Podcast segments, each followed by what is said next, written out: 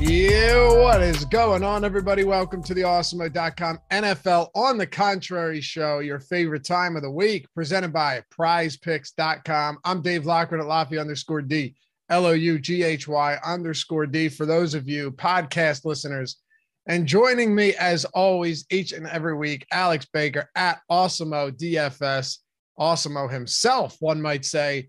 Yeah, I was thinking about it this morning, man you could not have found because you have you have what seven entries into the the DraftKings live final. You could not have picked a more insane week to have a live final.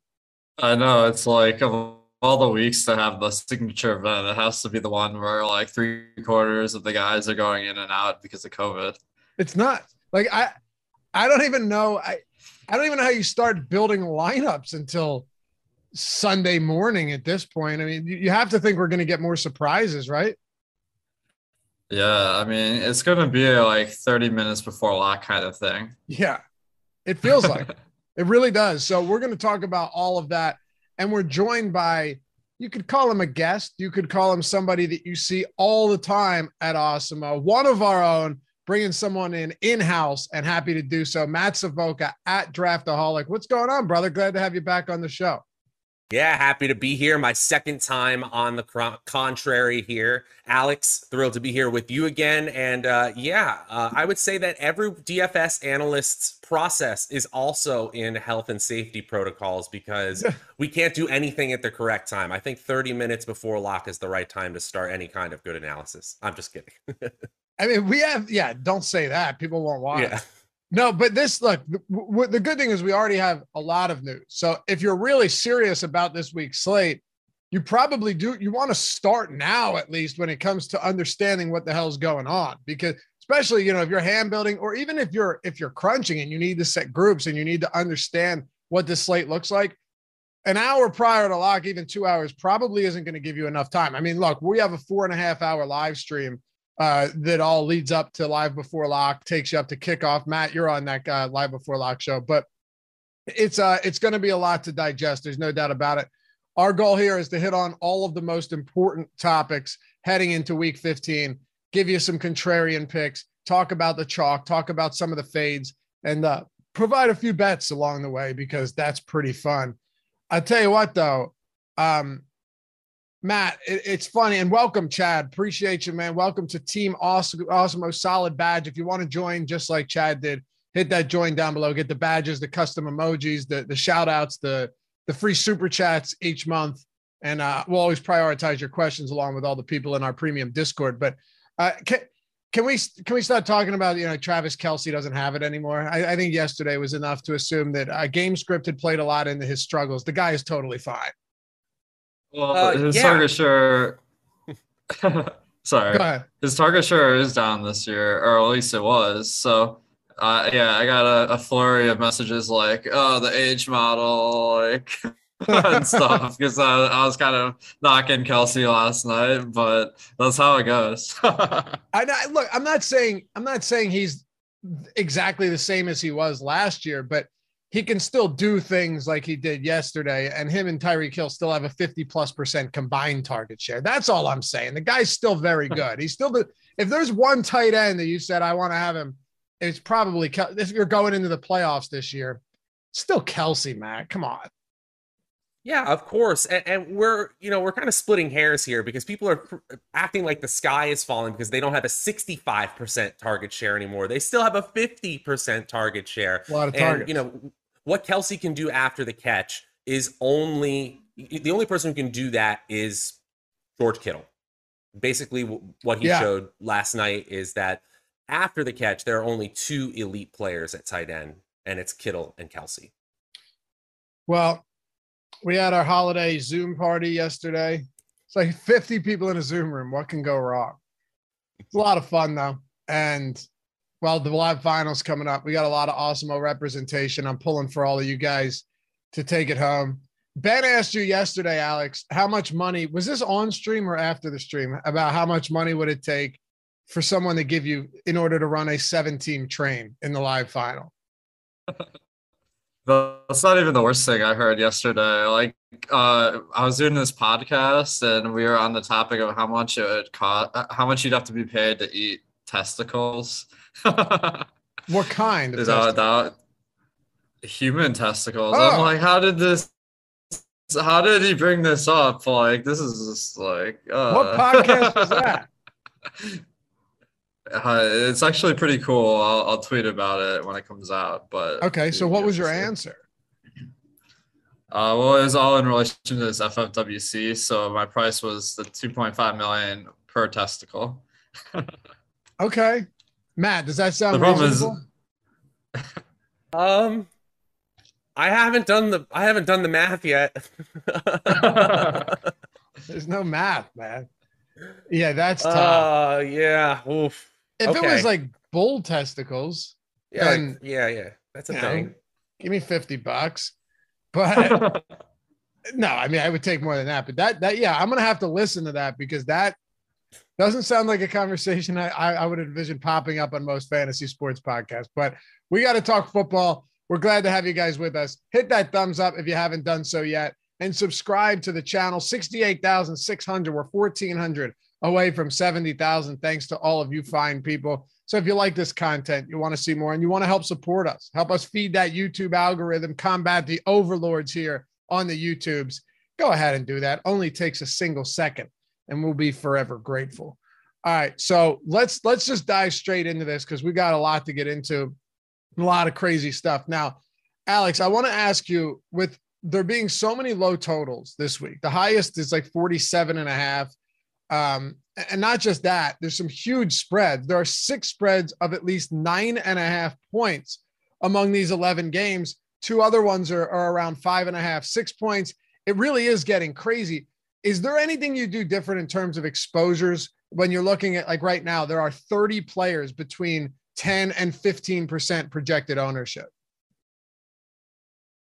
Yeah. Alex? I mean, the really weird part about the slate is that there isn't any stud running backs. Like Najee Harris is the only high priced running back. So it, it becomes like uh, a spot where there's uh, like your total lineup construction is going to be different this week because you don't have those spend up options at running back. They're all at wide receiver. So everyone's going to be spending up at wide receiver. It kind of creates a situation where maybe you can unlock some interesting builds by going a different direction than that, but it's pretty tough to get away from. Do you feel the same way, Matt? Yeah, I mean, pretty much. In fact, I, could you go one step further and join Team Jam 'em in with two stud wide receivers, like we typically do with two stud running backs on this very strange main slate? You know, there really isn't anyone in the top tier of running back that I feel like you have to get to. Everyone has warts on their profile, really, all all the way down until the the middle tier. So, in, so in that case, I think maybe you just go with a player like Cooper Kupp and add a Deebo Samuel or a Davante Adams or Diontae Johnson to it. So uh, you don't have to, but I think you could do two stud wide receivers for sure this week. How are you approaching the all of this this uncertainty with with COVID, Matt? Like you look at Washington, that line has now moved to 12. You and I talked about it yesterday, and I think it was six and a half. Two days before that, I think it was three and a half or four and a half. We're at 12 points here. Uh, Philly laying 12 at home. Taylor Heinicke on the COVID 19 list now. They're probably starting Garrett Gilbert, if you remember him from that Cowboys start against the uh, the Pittsburgh Steelers. We don't have to get into them specifically because we will in a little bit. Uh, and then the Rams dealing with some pretty significant COVID. It's like it, it, when it comes to just preparing for a slate like this, are you going about it routinely as you normally would and just paying being a lot more vigilant about what's going to happen? Because i can't imagine we don't get more news in the coming days leading up to sunday lock i think this is pretty unprecedented with the way that players are dropping out of the player pool in the middle of the week in a way that we don't typically see. Sometimes it's one two three players but you know, the Rams have 25 players on the COVID 19 list. If, you know, you're just a casual fan and you're coming into this slate on a Thursday or Friday, it wouldn't be, you know, crazy to think that you you have a lot of work to do to catch up in all of this news. So I do think from a DFS standpoint, it becomes a week where you can sort of separate yourself by being prepared, understanding who gets more snaps and more routes, but also it becomes a week where you can still just play the best plays and hope that people get uber contrarian, over contrarian around you, letting them make mistakes with just completely off the wall picks. So, Alex, the Cardinals aren't dealing with real COVID issues, but DeAndre Hopkins is out for six weeks. James Conner did not practice yesterday. Uh, Chase Edmonds hasn't been activated yet, and they're huge, almost two touchdown favorites against the Detroit Lions, who have been a sieve defensively uh, on a lot of fronts. And we saw that last week where the Denver Broncos just absolutely ate them alive on the ground game. How are we playing this one right now? That's so much uncertainty still, but this could open up a lot in the passing game and in the rushing game if things go according or if, if things don't go according to plan for the Cardinals. Yeah, I think that if Conner uh, is healthy, you're going to want to play him. That's a big if because it looked like he got hurt at the end of the game on Monday. Um, so we keep an eye on that. But we know we're gonna want to play one of the Cardinals backs. We just don't know who it is yet. So Chase Edmonds, if he's activated, I think he's expected to be activated last week, but was a little bit slow on recovery. He was coming back from a high ankle sprain, which is concerning. So we're gonna have to really read the news uh, to to know what's going on in Arizona. This isn't really like a situation where logic's to get us there. It's all to be about kind of reading the tea leaves about who's actually getting the playing time. For sure. And that's kind of an issue, man. I mean, even in the passing game, AJ Green becomes kind of interesting without DeAndre Hopkins. Someone mentioned that on our matchup show yesterday, does if if they end up being down multiple running backs, does Rondale Moore get opportunities out of the backfield? But ultimately, and, and I agree with what Alex say, is saying, uh, ultimately this team still has an insanely high implied total and they're still going to score points. That's kind of where i'm at. If, if it was a, a, team with a 16 18 point total you say all right you know what? Forget about them we won't worry too much. But this is one of those spots you're probably going to want some exposure in some way to the arizona cardinals. Yeah and you know i know this is on the contrary but this kind of does lean me into just play kyler and just let everyone else figure it out from there kyler murray is still an excellent excellent play this Sunday. You know, I, I kind of think that the rational thing to do if you're the Cardinals is to try to get the ball into the hands of your top three playmakers if if Conner is out. So you have Hopkins out and Conner out in this situation. I would say the top three playmakers are AJ Green, Christian Kirk, and Rondale Moore. And now, regardless of how that it you know divvies up between rushes and short passes, I'm not sure you should really care that much. Sort of like what we've seen in San Francisco with Deebo Samuel. I'm not sure we can say that's definitely what the Cardinals are going to do, but it, we were kind of talking about this yesterday a little bit, Laffy. There aren't really a lot of scenarios where I say it's all systems go for Eno Benjamin or really all systems go for Chase Edmonds, even if Conner is out. I think I still want to lean on the passing game. Okay. Man, even Okay, so if Conner and Edmonds are out, both of them. Oh, if, well, if they're both out, I think that it's kind of just the the fundamental thing. You play a running back at low salary who's going to get all the touches as a favorite. Okay. It doesn't even matter. Yeah. What about on the other side of this one, then, Alex, where you've got D'Andre Swift in, in a situation where I don't see any way he plays this week? Uh, TJ Hockenson is done for the year after undergoing surgery. So, and, and Jamaal Williams still hasn't been activated from the COVID 19 list. Is there anything as a potential run back that you'd like to get to for Detroit this week if you're stacking up the Arizona Cardinals and Kyler Murray? Uh, uh, well, I wish we had Chest is okay on to help us with these lines, but unfortunately we don't. So we'll have to make do. Uh, I do want to second Matt's point about Rondale Moore, who he's been getting, you know, like about one to two rushing attempts per week on average. So, like maybe it's a situation like Deebo Samuel where you get him maybe getting a little bit more work out the like kind of getting jet sweeps and, and stuff. So he could get a bump, like which you wouldn't expect with the running backs being out. We'll have to, to see. Um, on the Detroit side, I mean, uh, I think that Amon-Ra St. Brown is really the kind of where it starts for me. He uh he's been getting all the like he's on the field like almost every play. Been pretty successful. Like the price is up, but he's like the only guy you can count on because at tight end, people were expecting Brock Wright would be the tight end in Detroit, but there's actually Shane Zylstra who got more work. And I have no lean on which one is going to be this week. Like, this isn't a situation where like Hawkins is out, so play the backup. Uh, but whoever does play at running back, I did see that Craig Reynolds and Jermar Jefferson split the work at running back in practice. If Swift and Jamaal Williams are out, uh, that, uh, well, Jamaal Williams could be back in the COVID list. So this one's another murky one, but Jermar Jefferson was dealing with flu-like symptoms last week, and that's why I didn't play. So uh, Craig Reynolds got most of the work, but I don't think we can count on that if Jermar Jefferson is recovered this week. Yeah, that was strange. Jermar Jefferson played three snaps, uh, and Igwebuike, is that how you say it? Uh, he was he was in, on the field for 44% of snaps. Craig Reynolds, though, yeah, led the team in, in in in running back carries. So I don't know, Matt. It's an ugly team, but people always want to run things back. I'm honestly not even that opposed to just not going with a run back if necessary, because not every game results it, not every tournament winning lineup with a stack results in a run back every time. It's just not the case. There are some very good teams that can light you up for 40 points. And on the other side, you end up scoring, you know, 10 or 14, but there's no real top tier scores. And that could be the case here. They're massive, massive road favorites.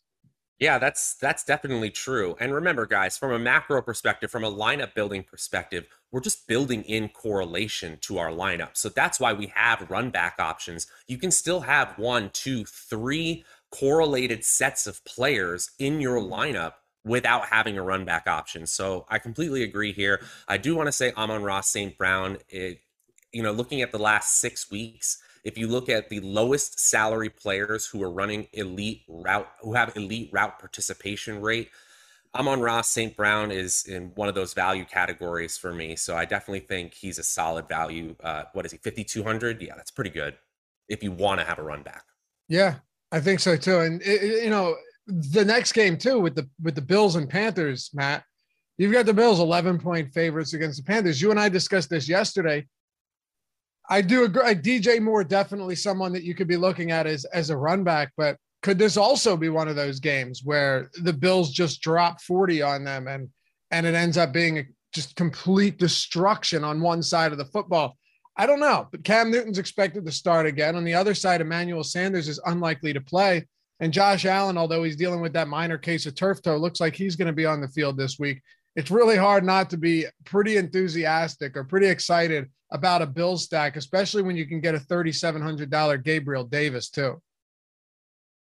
Mm-hmm. Yeah, I mean, I, I definitely think that DJ Moore has enough of a target floor for me to consider him an option. And Robbie Anderson, I know he was in a bunch of tournament winning lineups last week, but DJ Moore still tied him in receiving yards. It was just Anderson who got the touchdown. I do think that this game, this Buffalo Carolina game, has more shootout potential, the, a more a higher probability of going over its middling total because Carolina at least has playmakers and rushing upside from the quarterback position. Uh, I will say that I, I'm more intrigued by Carolina as run back options than Detroit. What about you, Alex? I think that uh, with Buffalo, it, it's going to be really interesting because, uh, like, obviously, being huge favorites, you want to pick a running back, but Buffalo is like the worst team for running backs. I'm going to be really looking if Zach Moss is a healthy scratch again this week. If he's active, I think that means Buffalo probably wants to run the ball more. If he's inactive, that probably means the game plan is they're going to pass more. Uh, we'll probably get that news uh, around 11:30 on Sunday. So that'll be something I'm factoring in. But I think that uh, regardless, Gabe Davis should get a bump with Sanders out, and uh, I think Beasley could see a little bit more work too. He he's a little bit more game script sensitive, where he's not a great blocker, so they'll take him out the field if they're up big. So I'm not sure if that's going to be the case with Sanders out or or what, but uh, he, he's going to get he has a pretty good target share when he's on the field. Yeah, and look, the top stack tool has Buffalo with the second highest top stack probability on the week. Still a positive leverage score. They don't like to run the football. They're what top five in game game script adjusted pass play percentage.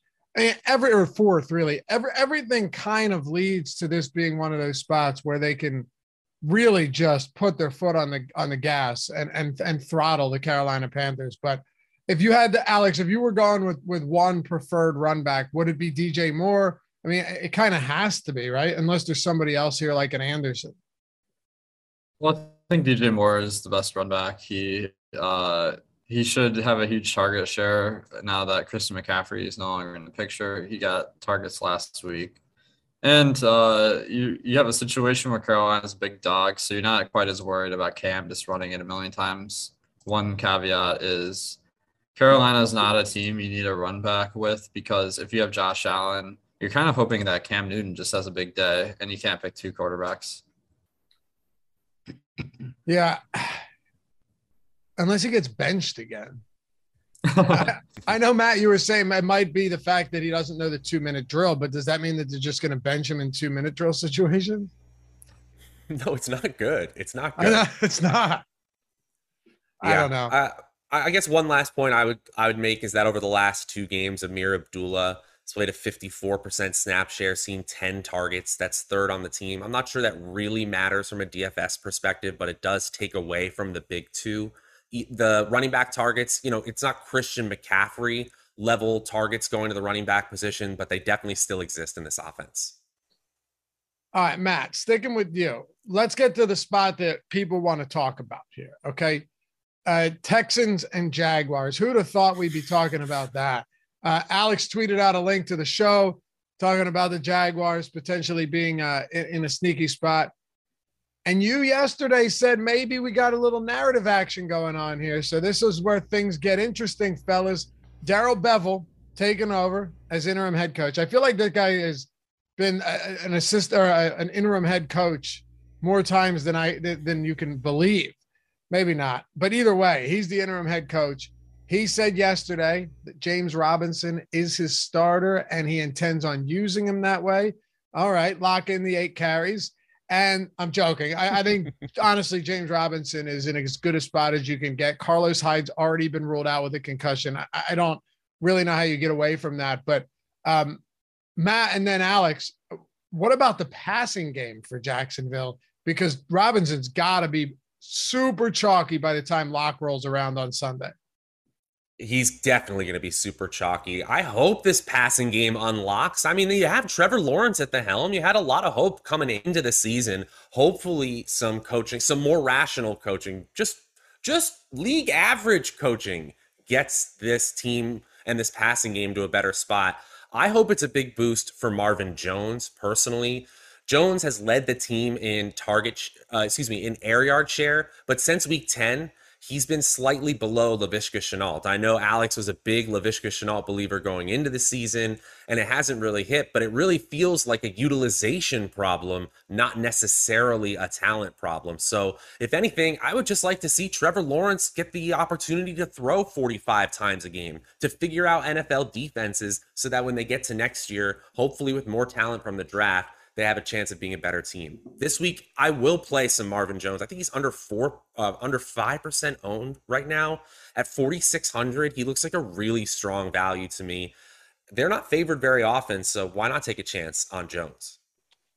Laviska Shenault, Marvin Jones, Alex. This will this will take some balls getting to this spot with any you know frequency, but maybe maybe things turn around. I I I really don't know. I'm not going to pretend that I do know, but maybe it turns around. What do you think?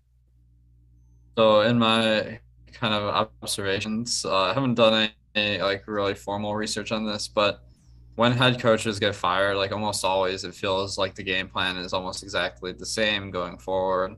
Um, because these are guys that all kind of work together. It's not like someone completely new kind of shaking up the organization. Jacksonville has leaned slightly towards the run uh, relative to other teams with a 45% rush rate in neutral game scripts. So that's leading me towards uh, James Robinson from the Jags. I think Marvin Jones and Shenault, you know, good plays for the price as well. But uh, you have a situation where Houston has a suspect offense and defense, so Jacksonville should be in line to perform. And James Robinson, Looks like he didn't practice yesterday, but it was a planned rest day, so he seems like he's doing fine. Uh, he's not expensive, so I think that Robinson's in a good spot this week. Yeah, he hasn't been practicing midweek recently, so I, I wouldn't worry too much about that. I, I just I don't really want to stack this game. Get I, I, think that's probably getting ahead of ourselves. So talking about like oh you know this everything could change now with Bevell he was already the offensive coordinator, right? So maybe you've got a point there, Alex, that it doesn't change as much as we think. Maybe they run a little bit more. Maybe James Robinson's more involved. That's where I'm leaning. I think a lot of people will be leaning there. But on the other side, I don't mind Brandin Cooks either, just based on the overall insane 30 plus percent target share that he has when Davis Mills is on the field. That's really it, unless you want to get to like a Brevin Jordan. Do you like anything from from Houston this week? Yeah, I think uh, with Rex Burkhead out, we got David Johnson. Uh, I mean, he's not been terribly productive this year. It's not. It's more of a uh, uh, a situation where maybe a, a throwback game. Uh, the other running back in Houston is Royce Freeman or, or uh, someone off the practice squad because Scotty Phillips is also out for this game. So I think uh, between David Johnson and Royce Freeman, there's going to be enough production to pay off one of those price tags. I'm leaning towards David Johnson because he's a clear option in the receiving game. And then I think they probably like have a pretty even workload in rushing attempts. Uh, how, how, maybe you guys can talk me off David Johnson if you're not feeling him this week. Yeah, I'd be happy to. A, he's a plug your nose and play option. He is. He is. I mean, you don't feel good about starting anyone in the Houston Texans backfield, no doubt about it. But in expected fantasy points, which is that roll up opportunity metric, that's just on a scale that's easier to understand. He's 20th among running backs on this slate in expected fantasy points, and he's 31st in salary, 4,900. So I think just from an opportunity compared to salary basis, he does make sense. Brandin Cooks is a value too you could definitely see him getting eight to 12 targets in this matchup. So I see your point, Laffy, but yeah, I think we're back to David Johnson po- possibly this week. You guys are crazy. Look, what we're here doing. What's up? we're here to get a little crazy. Yeah, dude. Well, all right. All right, I'll go. I'll, I'll, I'll, I'll, I see you're crazy, and I will raise you uh, some crazy. I'd rather pay up a few hundred dollars to Devonta Freeman. I, I know that that Huntley isn't great, but there's still a better offense than than the Houston Texans. It's it's probably a better matchup for Houston, but you still have Andrews and Brown, and you know normally you'd say, well, wouldn't that mean that you would want to get less of someone? Not if it means I'm getting more carries and opportunities closer to the goal line.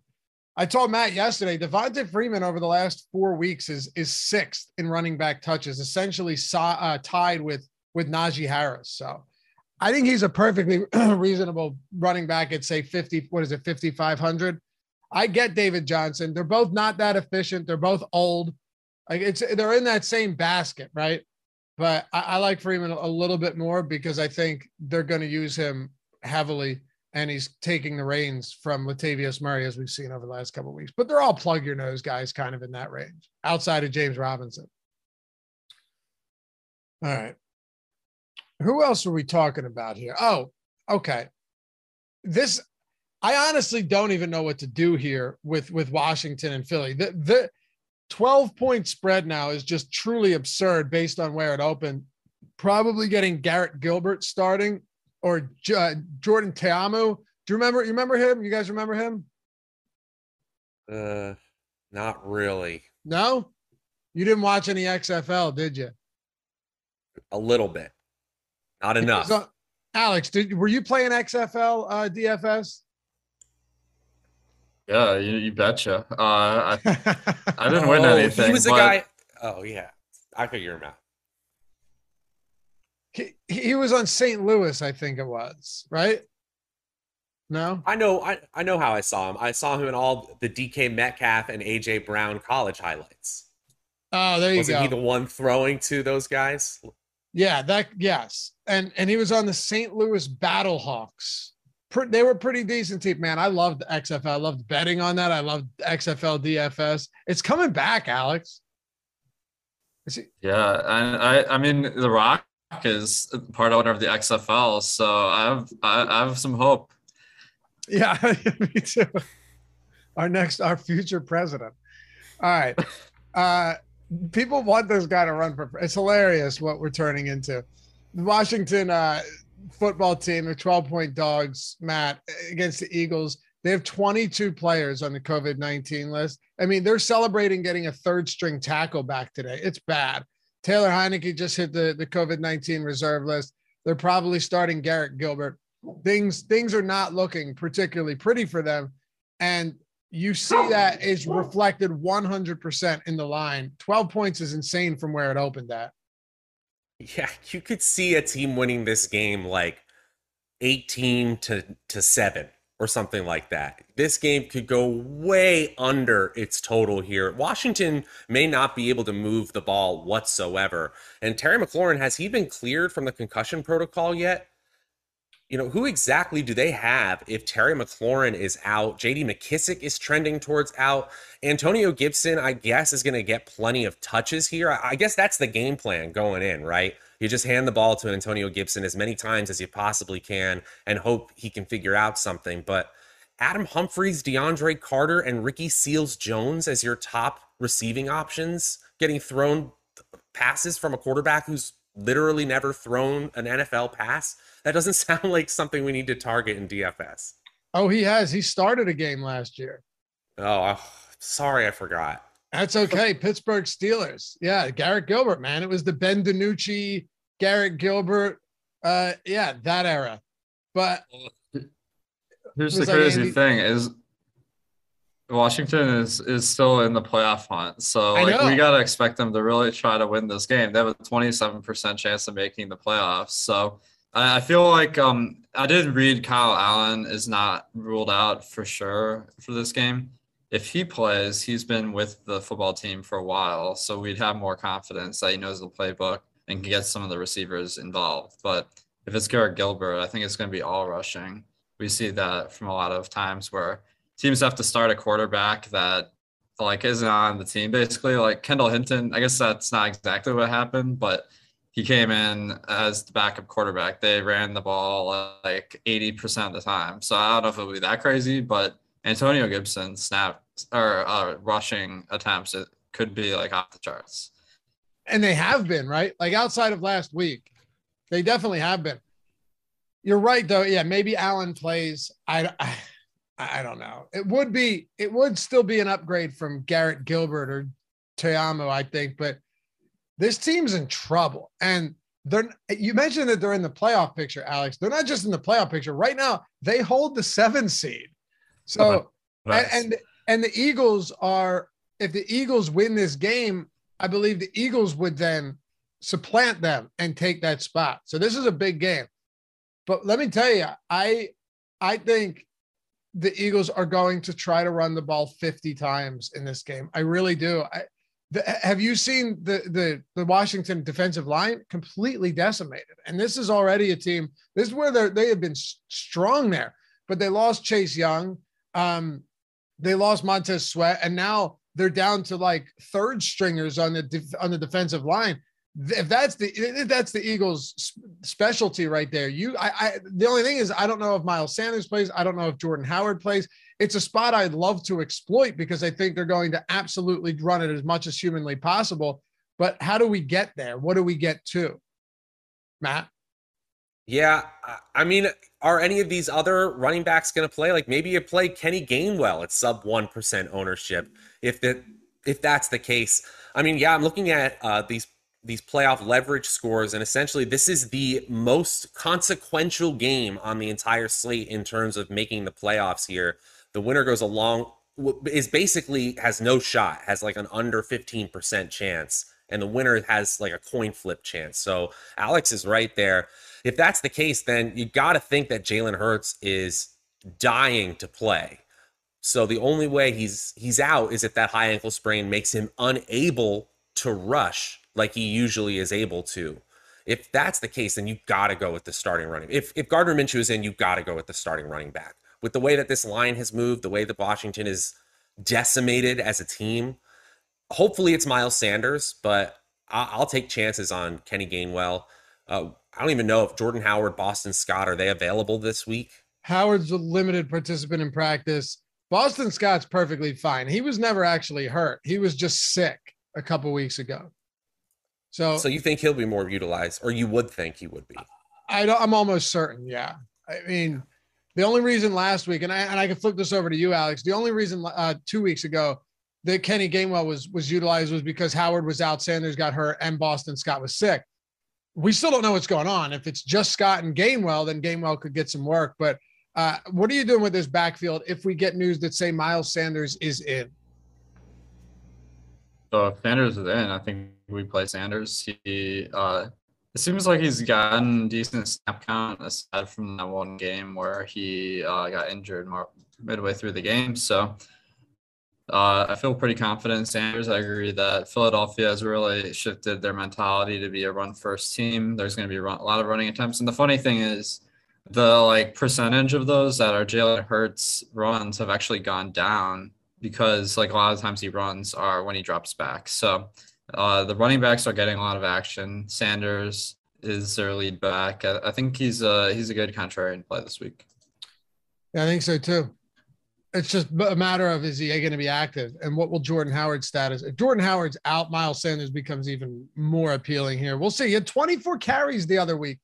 So I guess at this point, the only concern is, are you, are, is, is Nick Sirianni saying, well, we want to go easy on him because this guy's always injured? Or is it, hey, you know what? We had a bye week and hopefully he's he's back to himself. But he turned in a limited practice yesterday. We'll see what happens. The secondary for Washington is in uh, dire straits too, though. Alex, do we want to get to anything from from Philly's passing game, and how much does that change your opinion if Minshew starts over Jalen Hurts? Minshew starts. I think we do see a few more, more passing attempts. Uh, in week 13, when we uh, we got a Minshew start, they they ran the ball 54% of the time in neutral game scripts, which um, was kind of a counterexample to that, but they were also up in that game, like from the get go. The Jets really put up no resistance to the Eagles in that game. So uh, I think that that would be an, a little bit of a boost to to the receivers, but not not a ton. I don't know if you're going to see them pass the ball more than half the time, which is a pretty big red flag. I'm not feeling great about it either. If it's Minshew, maybe I'll get to some Goedert, but there's some good tight end plays on this slate. So maybe it's just a spot that we get away from and look elsewhere. Now, Matt, you earlier talked about in the show, earlier you talked about Cooper Kupp? Do we want to get him in with Davante Adams uh, or a Deebo Samuel? I really am intrigued by this strategy because if you do that, and, and I would like to, you, you go Cup, you can pair him with Stafford, you can go you can go Davante Adams with Aaron Rodgers. You could probably even make an argument for Garoppolo against Atlanta if you wanted to, you know, try some crazy things there. But does that put you in a position where you get funneled into very, very similar lineups to other people? Like James Robinson comes in there, punt defense comes in there, probably a, a punt tight end comes in there as a result. Or do you think you can get different and still build decent lineups while not being duped and not even really duped because it's such a big slate. But I, I do think that it's worth a conversation of how much does that strategy funnel you to the exact same lineups or very similar lineups. Well, I wouldn't worry about it too much because the strategy in itself is a flip of the standard build. Where you know the week. so you do think this will still be? Way. You still think this will be different a different build even this week, is what you're saying. Well, I think it'll be much, much more popular. I mean, that's why we're talking about it because it's much more viable. Right. It'll be much, much more popular than it usually is. But still, when we're talking about going up in salary for multiple players, that in turn means we're going to have to go to a lower salary option. And yes, there are obvious value plays. We spend all week talking about those obvious value plays, but there are also going to be opportunities in that same salary tier, say 5K, And, uh, you know, you want to get up to Devonta Freeman. And I agree with you in that argument, but you don't quite have the salary because you want to play two stud wide receivers. That's a situation where you're going to have to plug your nose and play David Johnson. So obviously, this matters based on what contest you're playing. It's always contextualized for that. But I don't think there's going to be any issue getting getting contrarian with your uh, with your other plays if you do that. What about you, Alex? Uh, uh, I think Stafford's kind of interesting because so much of the field is on Kupp without Stafford. So you're kind of getting a little bit of leverage over people that play Kupp as a one off. And that's particularly evident on FanDuel, where Kupp is 39% owned while Stafford is, um, let's see, he's, can't find his ownership right now, but it's, I think it's below 10%. So that's like, uh, 30% of the, the people that in, are playing in this tournament are going to have Kupp without Stafford. So you're kind of banking on Kupp, like having a game that's not only good enough to be in the winning lineup, but to, to get Stafford there, which is a pretty reasonable outcome. They've been fantastic this year, and it is in a, a home game for the Rams, which is significant because they play in a dome. So I think Stafford's a great option this week. 7% on FanDuel right now. Nice. Yeah. Yeah, I was looking at builds too on, on DraftKings. If you were to go Kupp, Adams, Stafford, and James Robinson, and then throw in a defense that's not horrible, you got about 4,000 per player remaining for the final four players. Can we make that work? Uh, it's not the well, easiest, I think, but I think we can. Yeah, the the game stack is is, is a lot more feasible on FanDuel this week than DraftKings. I think this is one you would want to run back because Seattle does have a pretty good passing offense. And if Lock gets out, that's going to really elevate yeah. Metcalf. Um, but you're right. I think on DraftKings, it really does funnel you into a, uh, specific build. So you're going to have to pound those value plays, and you're going to have a lot of similar lineups to other people. So I do like you more on FanDuel this week. Yeah, I might I might get a little more action on Fan. I don't usually play there too often, but you know it's just going to be like the Robinson and then the David Johnson, and then you're like, all right, I got to go cheap at tight end. I'm sure you can get different still in some spots, but it is one of those weird ones where when you got two 9K guys, uh, you're probably going to be landing on the same value plays as elsewhere, and we'll see. Maybe on Sunday we'll build some lineups in the deeper dive with with that approach and see what happens. We should also be building some lineups over at Prize Picks if you guys haven't done so yet. They already had a sick promo where you use the promo code or the sign up code AWESEMO, A W E S E M O, and get $100 when you sign up uh, and make your first deposit, which was huge. But now, when you go to prizepicks.com or the App Store, download it, Google Play, wherever you prefer. Now, if you do it, not only do you get the $100 first match deposit bonus, but if you sign up using the link in our description and the one Tyler Xander producing today's show is about to throw into chat, you'll get a free month of Awesemo Plus Platinum, $90 value, every single tool on the site ownership, player projections, top stack tool, boom, bust tool, lineup builder, all that stuff. Not just for football, but basketball, hockey, MMA, PGA, NASCAR, everything out there. If they have content, we have, con- or if they have contests, we have content for it. And Prize Picks has props for literally everything. It's insane. You don't pick, there's no juice on the over under. You just pick over or the under. There's a million different ways you can do it. You can build a, a five prop lineup where if you hit all five, you 10x your entry fee. But unlike traditional books, if you only hit four, you still 2x it. If you hit three, you still pro, uh, you still make some money back. And you could do the four prop power, uh, lineup power play where you got to get all four right, but you 10x it if you hit four. It's really fun and they've got i mean it just looks good too. That's one of the most important things. You come over there you want it to look good. You want it to feel good. That's why i always liked something like draftkings over other sites because it's it looks better. Aesthetically it's pleasing at least when i was getting into it. Prize picks is just nice and it's a it's a great platform to win some money. Use our tools use our uh, odd shopper use our player prop projections. They're all totally free and get that free month of Awesemo Plus Platinum. They'll hit you up in 24 to 48 hours. Uh, and if you don't hear from them, just email us at support at awesemo.com. Alex, give me a prize pick prop that we've got that we can throw into some lineups this week. One of the props I'm on this week is the Ben Roethlisberger under. the uh, books have him really high. Uh, let me log on and find the, the prize picks line, but he averages like just over six yards per attempt. So it takes him like 40 attempts to get to even 240 yards, right? So like I've seen numbers of like 260 this week, and I just uh, I, I think that everyone's way too high on Roethlisberger. He's at 250 and a half on prize picks. Yeah. So, like, obviously, the Steelers aren't going to, they're not going to throw 40 times on average. So, you take the under there. Doesn't feel like they're going to do it in this game either. Matt, what do you have? Uh, right now, I'm looking at Sterling Shepard's. Uh, right at his line is for receiving yards, 39.5 receiving yards on prize picks. I was just headed over to Odd Shopper. The best line I can get near me in New Jersey is over under 43.5.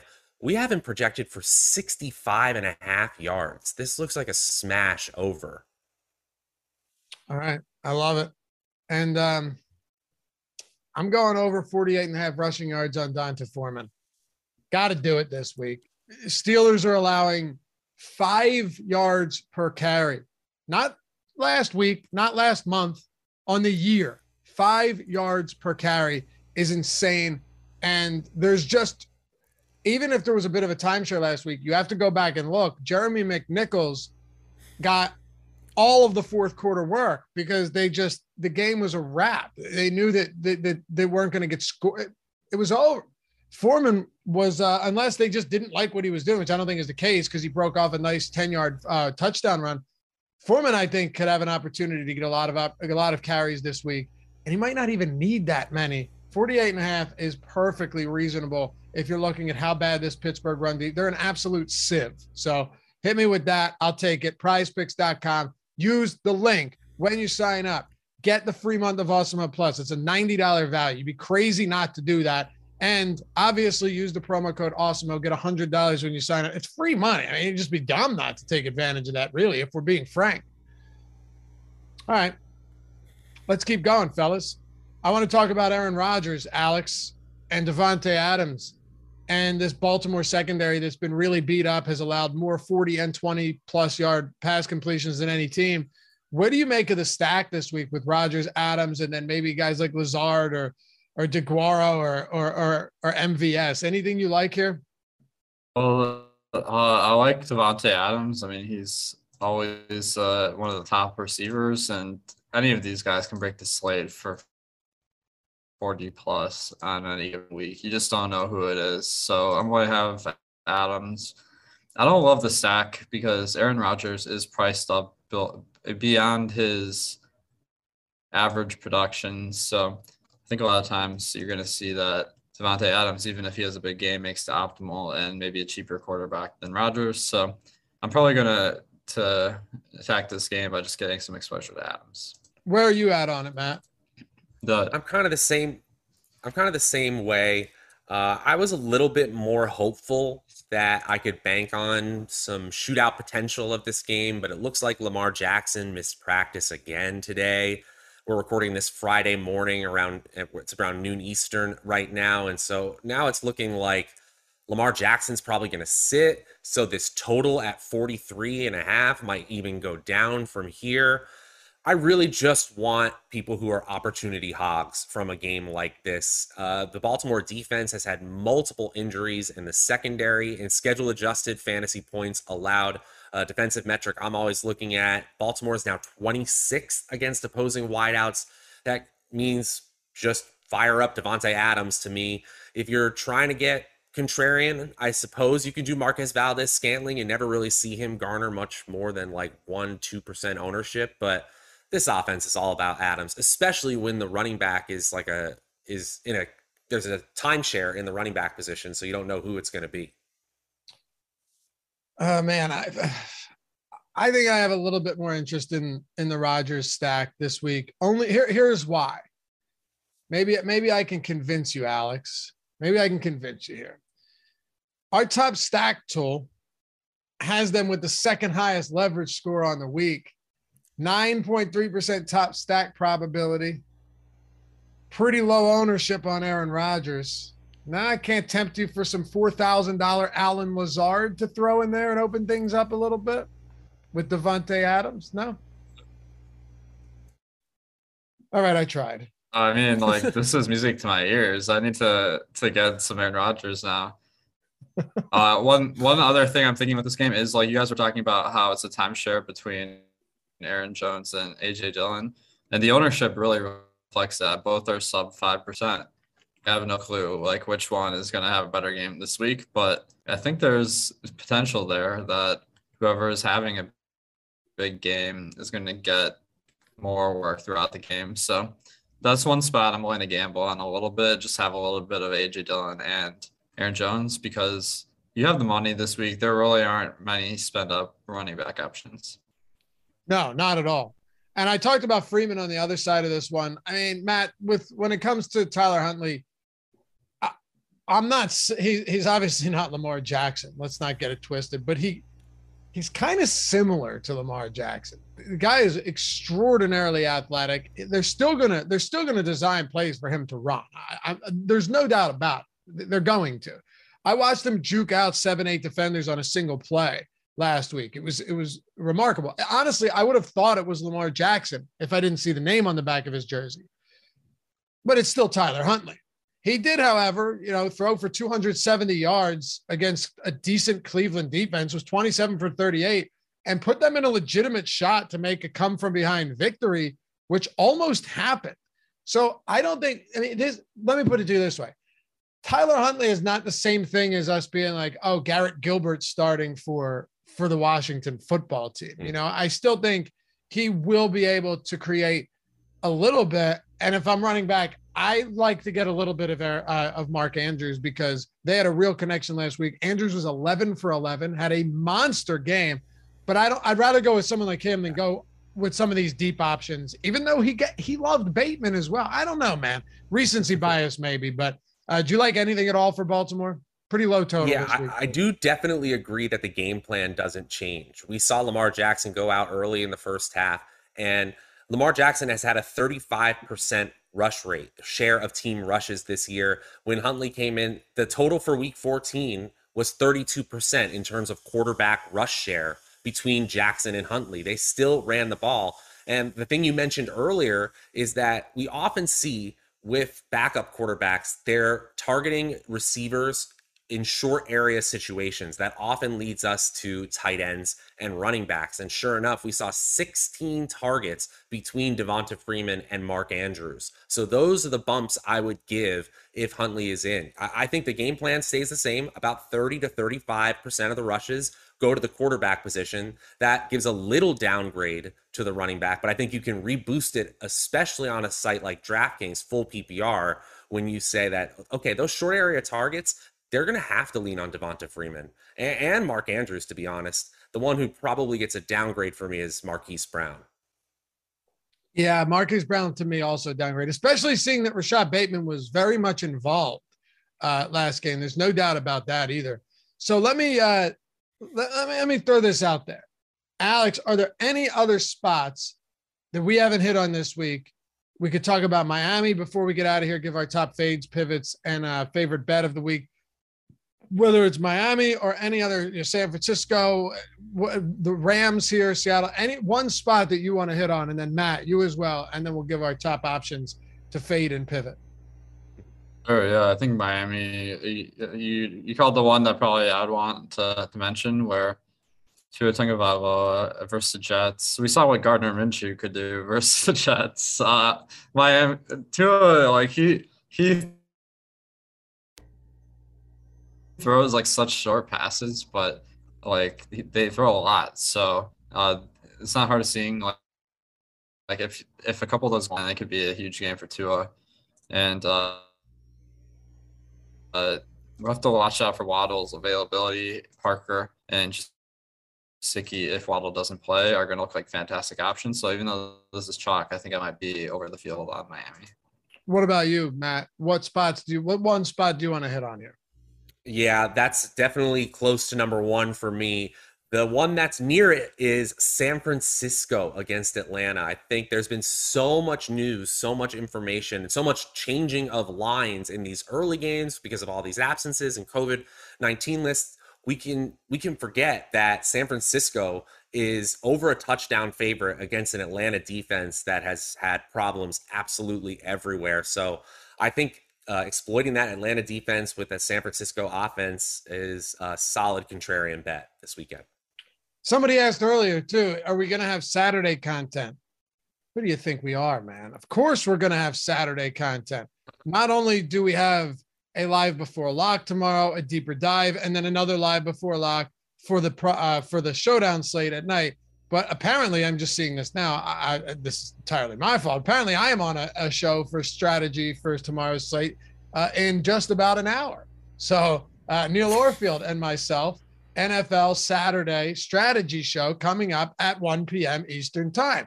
Surprise to me, surprise to you, but it'll be a good show for sure. Um, Alex, let's make this happen. Oh, and hit that thumbs up. Where are we at? We're at 68. We got 250 watching. Takes a second. Hit that. Just, just give it a tap. Come on. Show it some love here. Ah, tap that thumbs up, and we will close it out with top pivots, top fades of the week. Alex, who do you have for me? Can't tell if he's um, frozen or not. Oh, there you go. Paid, Your connection uh, stinks out there in Miami. We got to yeah, call someone from the hotel and have them fix you up. That's not a bad idea. All right, so my top fade is Kyler Murray. You're paying like a, a massive price uh, for him. The matchup versus Detroit is awesome, but the problem is when teams are up, the quarterback rushes a lot less and passes out less. So you need this to run back uh, and I don't Detroit enough to really like try to to make that part of my strategy this week. I much prefer going to a cheaper quarterback. So uh, I'm gonna mix it up a little bit. I think Tua is probably one of my top options. Showing with positive leverage, he's cheap and got great values at receiver. All right, what about you, Matt? Uh, my top fade. I know he's not the most, doesn't have the highest projected ownership, but it's certainly double digits. I'm not touching Ezekiel Elliott. I'm done with Ezekiel Elliott as a DFS option. I just don't think the ceiling is there. I know that the the game script should be positive. I know we typically target running backs who are going to have a lot of projected volume when they're double digit favorites, but I just think Ezekiel Elliott's efficiency is so far down that I don't want to take a chance. You were talking how even with Tony Pollard out, that they still went to Corey Clement plenty last week. I think you could see that again. I'm fading Ezekiel Elliott. And as a pivot play, ooh, I think I want to go to the Jacksonville Jaguars passing game, specifically Marvin Jones. I know a lot of people are on James Robinson, and I think he's a great play. Cash games, I think you got to go there. But if you want to get different, I don't hate Marvin Jones, and I don't even hate Laviska Shenault. I think that they have a great chance to have a quality game script, which they don't usually have. Uh, and the passing game is going to be super contrarian. So Marvin Jones is my pivot play. Love it. I hate to do this to myself and to you guys, but uh, my fade, and well, the pivot is what you'll hate, but the, the fade is Myles Gaskin. I think he's a fine play, but with Malcolm Brown back, if he's getting, he was getting a decent amount of goal line touches last time out. And I, I think Gaskin is totally fine. I, I don't have an issue with him, but I, am just not in love with him at all, especially in a 5K range that we have some alternatives. If he's going to be as high owned as we currently have him projected, which is one of the highest owned running backs on the slate, uh, I'll, I'll probably make the pivot to Sanders if he's in. I mean, we saw him get 24 carries last time out. He's getting less than half of the ownership right now of Myles Gaskin. I don't mind doing that. I think both of them will get opportunities. However, if the Eagles run the ball 40 plus times, which I really think is possible, and he's that low on, I'll probably, you know, lose my ass on Miles Sanders again. So there's the pivot. Appreciate you guys hanging out with us as always. Matt, great stuff, man. Uh, Matt will be back. Ton of content coming up. I think you have a 1230 show as well. I think you have a show in like 25 minutes. That's correct, sir. Excited to turn right back around and talk some more top stacks here with Greg. All right. Yeah, you got that. I'm coming up at one o'clock. We're doing that. God, we got so much NHL strategy show, Yahoo NFL, a, a lot of just just stick around throughout the day and uh, join us tomorrow for everything we've got going on for the two game Saturday slate. And then Sunday all culminates with a four and a half hour live before lock. Follow Matt at Draftaholic, Alex at Awesemo DFS, myself at Lavi underscore D. And Alex, good luck, man. I know I'll see you on Sunday. Are you are you taking off the show Sunday? Maybe I should because I don't want guys to, to get my picks, but no, I'll be there. You'll be okay. that is true commitment. So we'll see you on Sunday. Whoever won't uh, wish the man some luck. Got seven inches. Got to take this down. Represent Awesemo. We'll get you back here very soon. Tyler Zander again, too. Appreciate you, brother. We'll see you guys. Peace.